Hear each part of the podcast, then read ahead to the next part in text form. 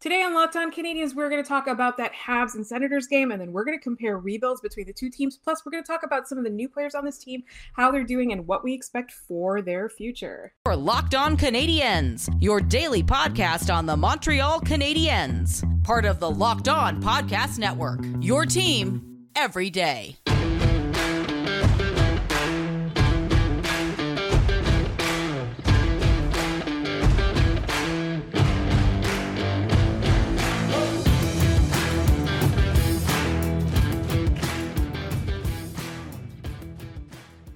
Hi there, everyone. My name is Laura Saba. Welcome to episode 588 of Locked On Canadiens. And I'm joined today not by my wonderful co host, Scott Matla, but special guest Kyle Demetrius, who is a secret Habs fan, even though he keeps denying it. Uh, and he watched the Ottawa Senators game because Scott is off having the time of his life at a suite in, uh, I think it's called First Niagara Center now, if I'm not mistaken, the Buffalo Sabres Arena, where the Sabres and the, the Hurricanes are currently playing. And he's having a really good time, whereas we were kind of stuck at home watching the Habs lose to the Sens. Wasn't a great game.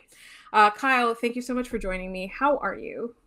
I'm like the Prince, uh, Prince Harry of the Habs fandom, where I just denounced my blood, my blood right, and left. Uh, I'm good. I also wasn't really stuck at home because the game started at 4:30 for me because I'm on the West Coast. So uh, I still have a whole night to live. It's only 6:53 as we record this, so I'm I'm living. I'm going out to watch the Sharks game actually uh, at a bar, at a bar like a real person. Yeah, it's, it's yes. fun. Meanwhile, I'm going to be scrambling to edit this this uh, episode because I made a lot of mistakes even before we even started really recording. Um, and then I'm going to have to try and sleep after all this excitement. All right, let's talk about that game. I really, really hate when these two teams play most of the time because it's headshots, cheap shots, tripping, things like that. I didn't see too much of that. I, I feel like for a Habs Sens game tonight, it was relatively tame.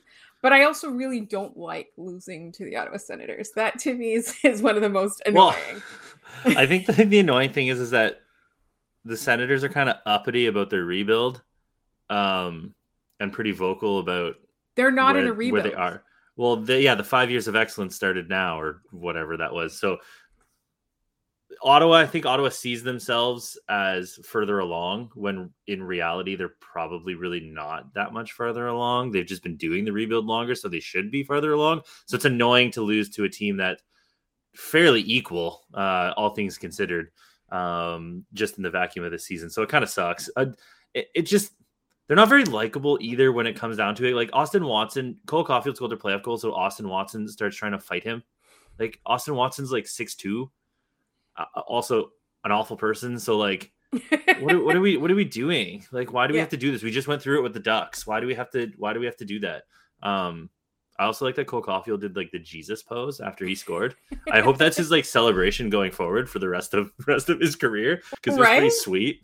I love it. I think for me, my favorite one was when he scored against the Leafs and then he went right up to the glass banging Leafs fans and went like, um, so I love that. So we are going to talk a little bit about the comparison between the two rebuilds because that, that has been a topic of conversation on the hockey internets for a little, for a few days. Um, in fact, Tony Marinaro also brought it up on his, uh, on his radio show today, but we're going to talk about that in our final segment. What I want to talk about in the first segment a little bit is the Canadiens I mean, we know this. We've known this for a while, but they seem kind of hopeless in their own end. And and you said to me, which which was, you know, it's you you've been watching the Sharks for a few years now, and you're saying to me that the Canadiens in their own end are horrendous and possibly the worst team you've seen in a while. I okay, so the facts of the matter are, Ottawa's not good.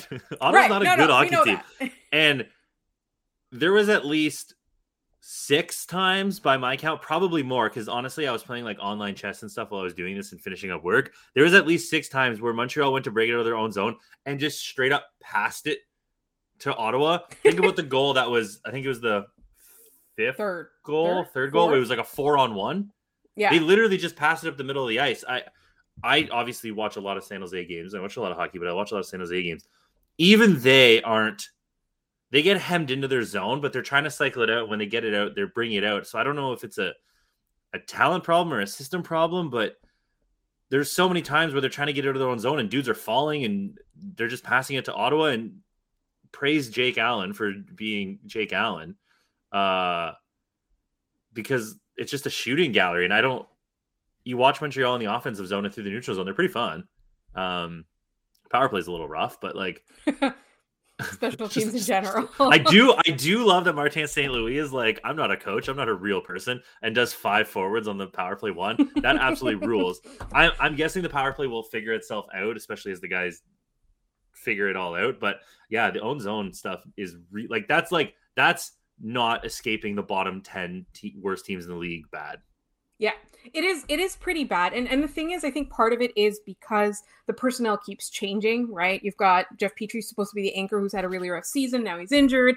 Uh, Luke Richardson was out with COVID for a couple weeks, so there was a, like there was a you know the defensive coach was missing there as well. Uh, also, the Canadiens want to be something in the future, in the in the near future, but they're not there yet. So they're adding pieces that will be part of that future. But so far, it's kind of like a mishmash because they also inherited some players from from from the previous regime that um, maybe weren't the fit for the future Canadiens. That's not what Kent Hughes or, or, Jeff Gorton would have wanted to build. So there's a little bit of that, but I think a lot of it as well is just like there have been so many injuries, there's been so many changes. You know, I think the standouts that I'm gonna I'm gonna say it, definitely Corey Schueneman has done a really good job since he's been not a real person. He's a real person. Apparently, he's a real person, um, and he's uh, surprisingly one of the people that uh, that uh, I feel like would be on top of the list for the Canadiens to keep around. Um, and and we got asked this, like, you know, who do you think will start next season? And surprisingly, Scott said Corey Schueneman has really made a case for himself. I think he did really well. We're going to talk a little bit about Jordan uh, Harris and and uh, Justin Barron and their debuts in our second segment. But I think the biggest problem with the Canadiens defense right now is literally that they don't know what they want to do with it. They literally have no philosophy, they have no strategy, and they don't even know who they want to be on it. And that I think is a really tough situation for Martin St. Louis to navigate in his first season. But I really do think that in the offseason with the Jeff Petry question sorted, it's going to change and and the canadiens are going to be a lot better in their own end and they're going to be a little bit less hemmed in and a little bit more carrying the puck out. Yeah, well, you got to think like Romanov, Romanov. I always say Romanov.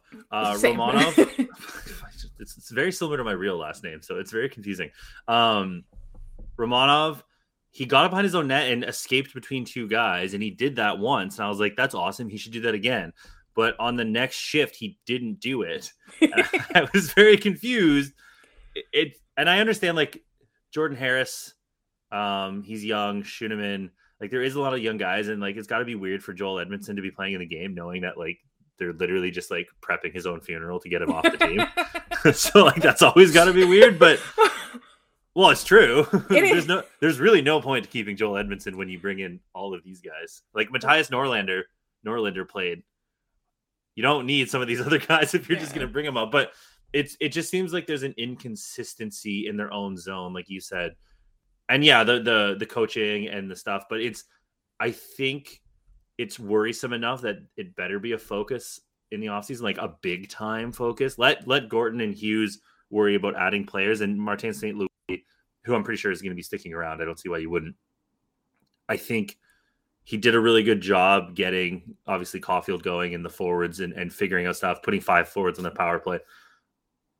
I really think he's either got to do it himself or bring in a defensive guy, like a really good defensive coach, um, to figure out just how to get it out. Because even if they, even if they're getting it to the blue line and turning it over, it's so much better than literally passing it to the dude standing at the blue line. There was in the white the power, jersey on the power play. Romanov went to clear it. He cleared it about like waist height at the defender, and he had all the time in the world. It's like, what are you doing? So I think I think that's one of those things where when you look at the Habs, they obviously went to the finals last year, randomly or not randomly.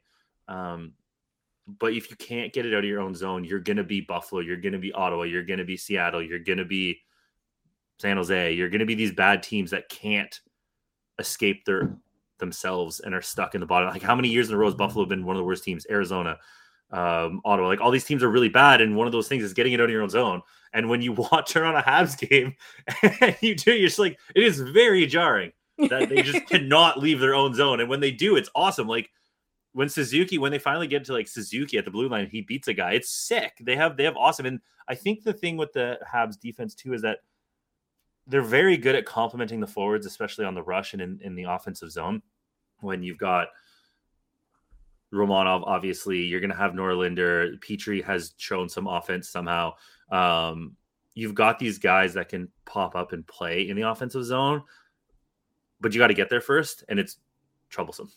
Yes, I agree. All right, we're going to talk a little bit more about this game and about some of the young guys that are coming up, and then we're going to talk about rebuilds. We're going to compare rebuilds uh, at the end. But first, I have to tell you about HelloFresh because, as you know, if you've listened to this podcast at all, both Scott and myself are extremely busy people. I think Kyle, you're a busy person as well. I think, um, and yes. there's a lot going on in our lives, and we don't really have time to prep healthy meals, but we want to eat healthy. We want to keep our energy up for our busy lives. So HelloFresh, that is where they come in. The ingredients travel from the farm to your doorstep in under a week. So they always arrive fresh. It's literally right there in the name, Hello Fresh.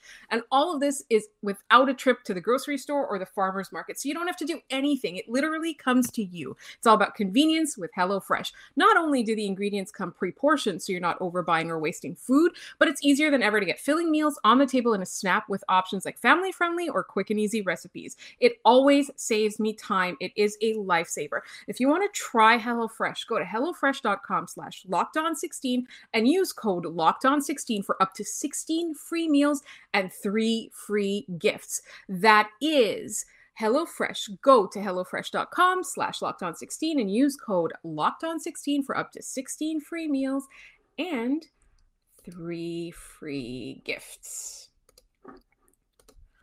All right, Kyle, we're going to talk a little bit more about the future of this defense because we brought it up in our first segment. Uh, I do think that the Canadiens have a lot of good up and coming prospects. We talked at the beginning of the season about how Jordan Harris might have been a long shot. There was a little bit of question marks about whether or not he would sign with the Canadiens or go to free agency. Uh, and now he's here, and he obviously has that maturity level from having played so many games in, like, you know, the World Juniors and the and, and the NCAA. He's he's a bit of an older player making it to the NHL. I have been so impressed with him. He's only played a very short amount of time, but I love his poise. I love his calm. I love his confidence. He plays like he has years and years of experience. And that's something that is going to serve him well. I like his decision making. I'm excited about this guy. I don't know how you feel because I know you don't 100% follow the Canadiens, but you're kind of up and up and and and and, and you've watched Jordan Harris play now for a small for the same small sample size that we have. Yeah, the I think the thing with Jordan Harris is that he's turning 22 in July, so you're not you don't have to worry about a guy like Nor- is a bad example though because Norlinder played against men for a long time. You're not you're not worried about a guy who's young and has never played and against big competition. Like I, he's 22. He's going to have that maturity, like you said. He's not Romanov coming over. There, there's a good one. Romanov coming over, who did play in the KHL, but he was what, like 19 or 20. Um, he's a baby. He's still yeah, yeah. He's he's a small child. Um, so you don't have to worry about some of the things that you would have to worry about with other rookies that you're getting. The just the day to day, the decision making. He's not going to be phased by big moments in the NHL, and it's honestly, for a guy like him, it's probably helpful to come into a Habs team that's going nowhere and he can just do what he wants. They're, they're not going to bench Jordan Harris. They're burning a year of his ELC by playing right. him. They're not going to bench him. So you might as well figure out what you're going to do. And he looks solid. I don't I don't know what his projection was coming out of college um, or when he got drafted because he was a third round pick. So he's probably not projected super, super high. But if you can get a solid middle defenseman, like a top four guy, like maybe he's your fourth best defenseman, maybe third, maybe he's a really solid fifth guy. I think I think that's really good when you add on Romanov, Guhle, uh, Norlinder. As I say Barron these, now, as, Corey as well, just Justin Barron. Yeah, as I say these names, I'm less excited. I think that the one thing they're missing is a really high end defensive prospect. Mm-hmm. I guess Guhle, but he's more of like a defensive. I'm gonna crush you kind of guy. Yes, and that's the thing. It's like there, like there's a little bit of of um, I think any of those those guys that you named, they'd be great as a number two to number five, right? Yeah. Depending on where you put them, but like you're missing your number one defenseman, and I think uh, to be honest, the Canadiens like after Markov, PK Subban, like they haven't really seen that. Like they had Shea Weber, but Shea Weber is kind of old guard, kind mm of the type of game that's being phased out of the league.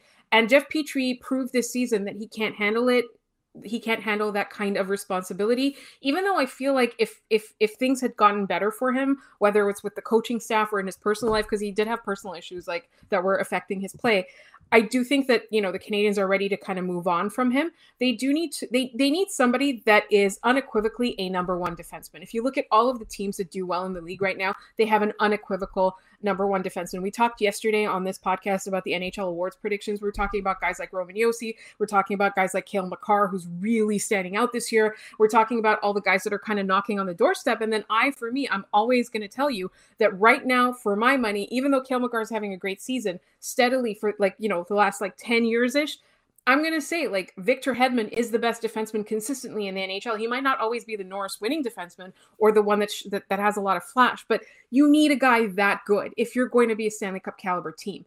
And I think the Canadiens don't have that. I think they have they have Guhle, who's going to be a really good defensive defenseman. They've got Mattias Norlinder, who's going to be a really good offensive defenseman. But you don't have that full package, and you really need that full package. Yeah, and I think Justin Barron probably gets you close. Like I love Norlinder, but I think he's going to be more of that, like you said, um, power play, like offensive Sandis, stars. Sandis Ozolinsh type. If you want to go really old, um, Mark Streit. How dare you disrespect Mark Streit when you're listing off old, I love Mark Streit. Look, my hair is kind of like Mark Streit right now. the cover of NHL Switzerland for like ten years in a row because he's the only Swiss player in the league. But I, I think I think Norlinder's not. You can't rely on Norlinder to shut down other teams. You can't put Norlinder out there with a minute and a half left to either get you well to get you a goal probably, but not to defend the lead. And I think Justin Barron probably comes close enough. But again, I don't think he's the bona fide number one prospect. Um, no, and which... I think that's fair to say. I think he's great. I just and I think he's got a lot of promise. I just don't think that you, you don't have your game break, breaking number one defenseman. That's, no, like that's... if you if you have like Barron Guhle and then like some really good person and Norlinder, some combination of that four, and then Jordan Harris in there and Romanov. I guess you probably should probably go Romanov, Romanov, Romanov, Romanov, Guhle, some sort of other person. Norlinder. Norlinder, and then like Harris, Barron. But see, like all of these guys are kind of similar. So that I don't. I feel like if by saying Norlinder, Barron on like the third pair isn't really fair to them because right. I think Justin Barron will be taller, better. But I bet you when we do this, if we do this in like two years, Norlinder or Barron or Harris, one of them's not going to be on the team. Right. They're oh no, I, I, I, think yeah. Or even or even Romanov. You know what I mean? If they can find it, if they can find a, a good defenseman in this draft or the next one that's going to come in, you you can you can make somebody expendable. But they they're just missing that, especially when you take stock with. You've got Ylonen up front now, but you've got Caufield, you've got Suzuki, who are young. You've got um, who's the other top forward prospect that's escaping my name? Who? I don't on know. this team right now, the, the prospect. Yeah, pro- maybe Who's the third best forward prospect for the or player for the for the Habs? There's Caufield right Suzuki. I, I, don't know why it's escaping my name. Like um, Josh Anderson. I don't know. I'm looking. All right. Who's like? There's Hoffman. There's Brendan Gallagher. Um. There's Jake. No, Evans. no, young young guy. Because I don't think these young guys are going to be on the, on. No. Yeah, I guess. I guess. I guess Ylönen. Um. I mean, look look at this roster. It's not. It's not. It's not beautiful right now. No, I guess I was thinking of Mysak. To be completely honest with you. Oh yeah. Uh, but that's that's I, I would say Mysak is like at least a year away. Yeah. Oh yeah. Probably. But um there's Roy. Kidney. Joshua Roy. Yeah. Riley Kidney. Riley Kidney's like a couple years away for sure. But yeah, no, there's there's definitely prospects. But like if you're looking at the team right now, there's not a whole lot of people that are currently on the team that I would I would see like in that rebuild plan. Oh no, no, no, no. Oh, Gorton and Hughes have their work cut out for them because you've got Caufield and you've got Suzuki, uh, and then you've kind of got Ylonen. Yeah, I don't know. Isn't everybody else tradable? Or younger, or like too young, right? Yeah, yeah, yeah. Like, and whoever they get in this draft, I think that the wise thing to do was not make them make the jump to the NHL right away. I really don't think that that's, you know, we, we talked about it with Tony Ferrari, who was a favorite of both of our shows. Um, and I don't know if I mentioned Kyle Demetrius of Locked On Sharks. You should check out Locked On Sharks. They do a lot of draft coverage. Um, and it's really, 22, really 22 good. hours last year. Yeah, they, no, they really do. And and so this year they're already on their draft coverage, and we're basically just stealing their guests and asking them for Habs uh, Habs perspectives on on on the prospects. But uh, no, really, Tony Ferrari on our show was talking about how you know why is there the pressure always to take your number one overall pick and uh, like make him make the jump to the NHL right away. Usually, if it's a defenseman, they'll keep them uh, in in in a lower league for lack of a better word for longer. But uh, like you know, like if even if the Canadiens draft first overall and they get Shane Wright, it's not necessary that they make him play in the NHL right away. Not, but he's so bored in the OHL. yeah, I, I get the, that. he's the he's the one that I would move over. But like, if the Habs somehow fall to three, and Wright comes off the board, and let's say Logan Cooley comes off the board, and they're choosing between say like Lambert or I, I think Yuri Slafkovsky would be awesome on this team because he's also bigger than every other human that's ever played for Montreal. um, uh, also, Scott loves him. That's he's gonna Scott's he's pick. gonna well he's like six four and has the softest hands. He's gonna fulfill the Vincent Lecavalier destiny. Um, but they could take Nemec or Jiricek, who are defensemen, uh, if they were drafting like three. Say they get the second overall pick, they could trade down to like five and take one of the defensemen and just solve that issue, sort of, or try to solve that issue, I should say. But yeah, if you're not getting the number one pick or Cooley, like I don't even think Cooley's the second best player. I think I think there's other guys that you can do that. But yeah, if you're not getting Wright, I honestly you could just trade back in this particular draft. Uh, Montreal Montreal's really gotta really get Bedard or Michkov or Fantilli next year. I think because so. because then you're just strapping a rocket to this team. and we're going to talk about the rebuild. We're going to compare it to the Sens rebuild in just one moment. But first, Shady Rays. A bunch of us got our Shady Rays sunglasses, and we're so excited about this because Shady Rays is an independent sunglasses company that gives you the features of $200 sunglasses for a fraction of the price. That means polarized lenses, well constructed, durable f- frames, and premium high end finishes. Also, something you won't find anywhere else is Shady Rays' insane protection program. Shady Rays includes lost and broken protection on every pair. They'll send you a brand new pair if you lose them, no matter what happened. Give them a try, and if you don't love them, you'll pay nothing. It's simple as that. Plus, 10 meals are donated to fight hunger in America when you shop with Shady Rays. Exclusively for our listeners, head to shadyrays.com and use code LOCKED ON to get 50% off two or more pairs of polarized sunglasses. That's code LOCKED ON for their best deal of the season. 50% off two or more pairs of Shady Rays sunglasses, backed by over 150,000 verified five star reviews. Our friend Jay in England got a pair and is so happy with them. We encourage you to check them out. And while you're doing that, also check out Built Bar. I just want to read you some of the flavors that they have in the rotation right now because we talk about Built Bar all the time on this podcast, you know that it is a protein bar that tastes just like a candy bar. I use them in the morning because I like to skip breakfast and I'm an idiot. I need energy. So I will have a built bar. And right now, we talk about their 18 delicious flavors that are always high in protein, low in sugar and always made with real chocolate. And they have special edition flavors. Just listen to this brownie batter puffs, raspberry cheesecake, churro puff, ruby chocolate, caramel almond delight, banana cream pie puff, and they have these mini yellow chirps, which I'm assuming we can't say the name of what they're gonna remind you of but either way if you want to try any of these really really delicious sounding flavors go to built.com and enter locked 15 to get 15% off your order. That is built.com and enter promo code to get locked 15 to get 15% off your order. I'm so excited that i'm forgetting the promo code. built.com locked 15 15% off. There you go. All right kyle let's talk about rebuilds. Right now I will take this, I will steal this topic from two Tonys, our friend, Tony Ferrari, our favorite, I think, right now. Um, he is the third content boy um, on no, your podcast. No, he's not. No, he's not. no, there, there, there will, there will, there will be a hard pressed to move Will Scouch out of the top, top spot. Oh, that's another person we'd like to have on the show to talk prospects. Anyway, so Tony Ferrari uh, put out a poll uh, which team do you think is poised to have the most success in the rebuild? And the choices were Detroit, uh, Montreal, Ottawa, and I believe the other one was Buffalo, if I'm not mistaken. No, anyway. uh, New Jersey. New Jersey, right. And so I was really the winners of the poll. right. And that was the thing that shocked me.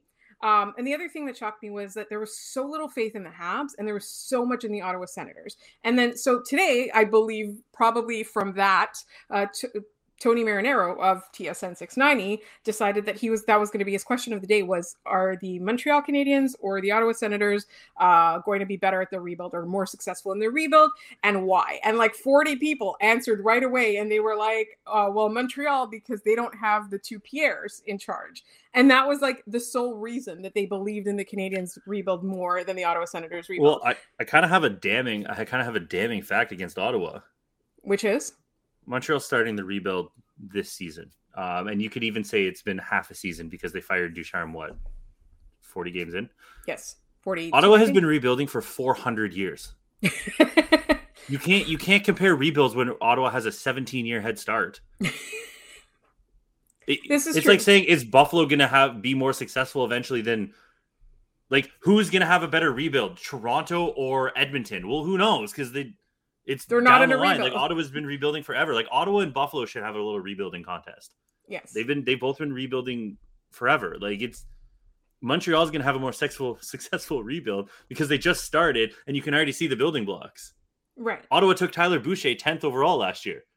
The hell are they doing? Was kind of a goon. Oh, he's a goon. He couldn't hack Yeah. it in the NCAA, and he has five points. He's seven points in like 15 OHL games as an overager. He's he, he's he's for points per game scoring. He's 30. We did this yesterday. 36th, I think, in the OHL in points per game scoring. Um, he went 10th overall. So like Okay. Ottawa I'm glad you said himself it because. I just think he's a goon. Oh, he's a he's not good. Um, Ottawa keeps shooting himself in the foot. like they have the opportunity to be better, and they've got like they've got some Thompson pieces I love. Yeah. I love some of their pieces that they currently have on the team right now. They're exciting, but Tim if you look Stutzle rules. right? And and Chabot as well has ha- like even with this really rough season, he's still really good player. Like I like I love Chabot, right? I would love him on this boot line, but I just I feel like you've got people that get in their own way, and Jeff Gorton and Kent Hughes have proven that they are not those people. Like they held on to players that they could easily have traded until they got what they wanted. Now I have a lot of question marks about what they wanted in the Tyler Toffoli trade. I don't know if the centerpiece of that trade is what I think it is or what you know what the goal was there. But like they got they got three things for Ben Chiarot.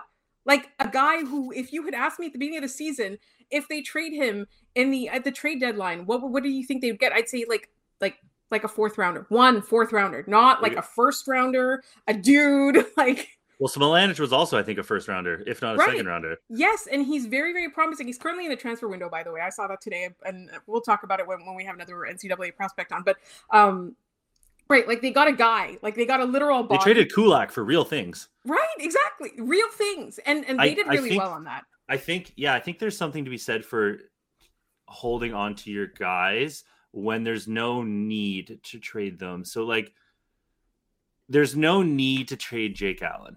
He's not going anywhere. I believe he signed for next year, correct? Mhm. Um, Jeff Petry also is signed for next year.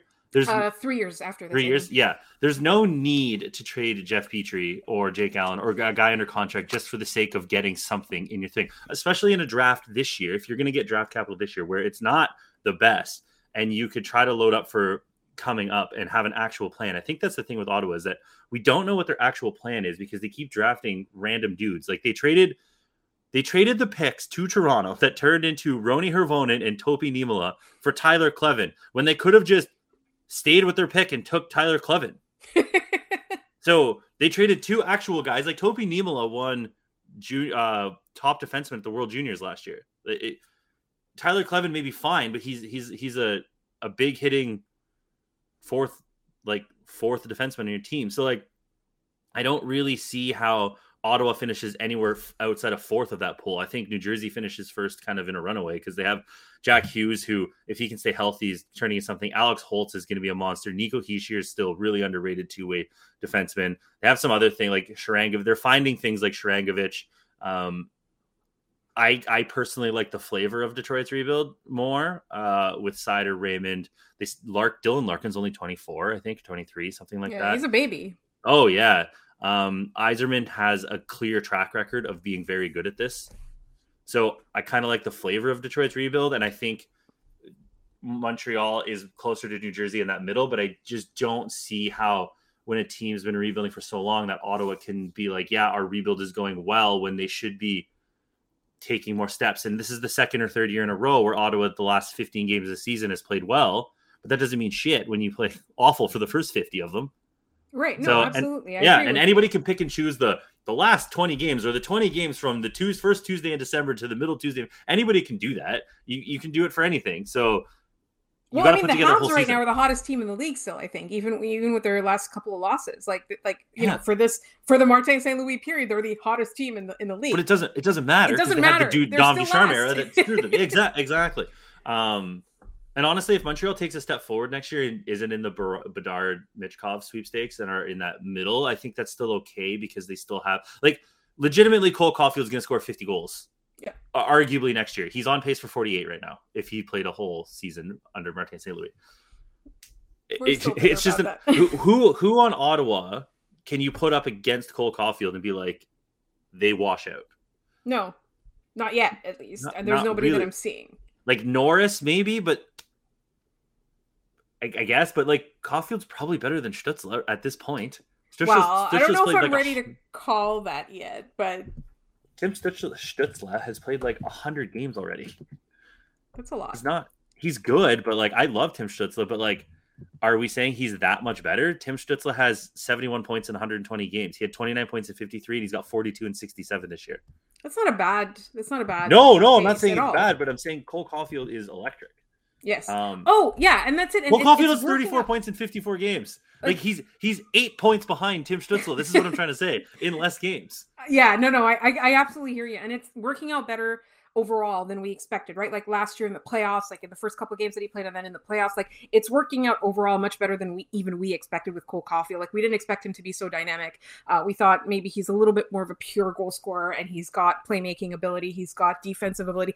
And again, I'm not putting him out there. I, I said this on the on, on the Twitter Spaces earlier. I'm not putting him out there to defend a lead. I'm not putting out him out there for a defensive zone start. None of that. But he does do a back check. You know what I mean? Like he's not completely useless on that front. So I do think yes, he'll try. He'll sometimes it won't work, but he'll try at least. So I do think that Cole Caufield worked out a lot better than a lot of people expected, and I think that that's great. And I think it's so exciting. And I think that you know, but the Canadiens still need pieces to build around. You Oh. can't just have Cole Caufield and Nick Suzuki. You need more pieces to build around, and that you need yeah, oh yeah, for sure. You need Shane Wright, or you need Brad Lambert, or you need Juraj Slafkovsky, you need Connor Bedard, you need honestly, you just go out and sign a proper center. Like if I thought I thought if like Tomas Hertl became available, that's somebody you go get.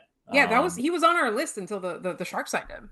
yeah, like I th- there's other reasons why I probably wouldn't trade for him, but that's the kind of guy that when he becomes available, you kind of just go, okay, Yeah. let me let me go get him. When Auston Matthews is a free agent and leaves Toronto, go try to sign him. Just it's gonna no, be I would absolutely do that. But that's the thing Yeah. is like because right right now Nick Suzuki plays all the minutes. He plays the hard minutes and then he plays the offensive minutes. Like he plays all the minutes, and y- you can't do that by yourself. It doesn't matter how talented you are and how two way your game is and how good at playmaking you are and how much chemistry you have with your number one scorer. Like you can't do it all and he needs backup. So if he's going to be the number one then you're going to have to have a 1a 1b situation where they're both legitimately or you're going to have to get a true number one and nick suzuki is going to be your number two and that's actually going to be in the playoffs that's going to be the line that's going to be scoring more right? Mhm. you don't have that right now. So i like the thing with the canadiens rebuild is that the management team right now is giving me so much confidence but the Yeah. rest of the circumstance i'm not so sure about that. Like where do they land in the draft what are they going to be able to trade for in terms of picks like what are they going to look like next year because martin st louis is not going to go out there and lose games like that's not happening Yeah, and I I think I think I think with what they've done, you have to be confident in the fact that they have an idea of what they're doing going forward. And I think a guy like Jeff Gorton, who's not French, being like, okay, well, I'm not French, but let me go sign get Kent Hughes. Let's let Kent Hughes get Vinny Lecavalier. Let's let Vinny Lecavalier get Martin St. Louis. Like Martin St. Louis is not a coach, but it's going to work because that's exactly what you need. You don't need to go get Jacques Martin again for the 400th time. yeah exactly Michelle Ter- Michel Therrien and we- we've done that street. You don't need to be doing that again. Twice, yeah. Claude Julien for a third time. Like you don't need to be doing that. You can do Martin St. Louis. You can bring in Vincent Lecavalier as an advisor. You can bring in like Kent Hughes was a GM or um, an, agent. yeah What a great idea.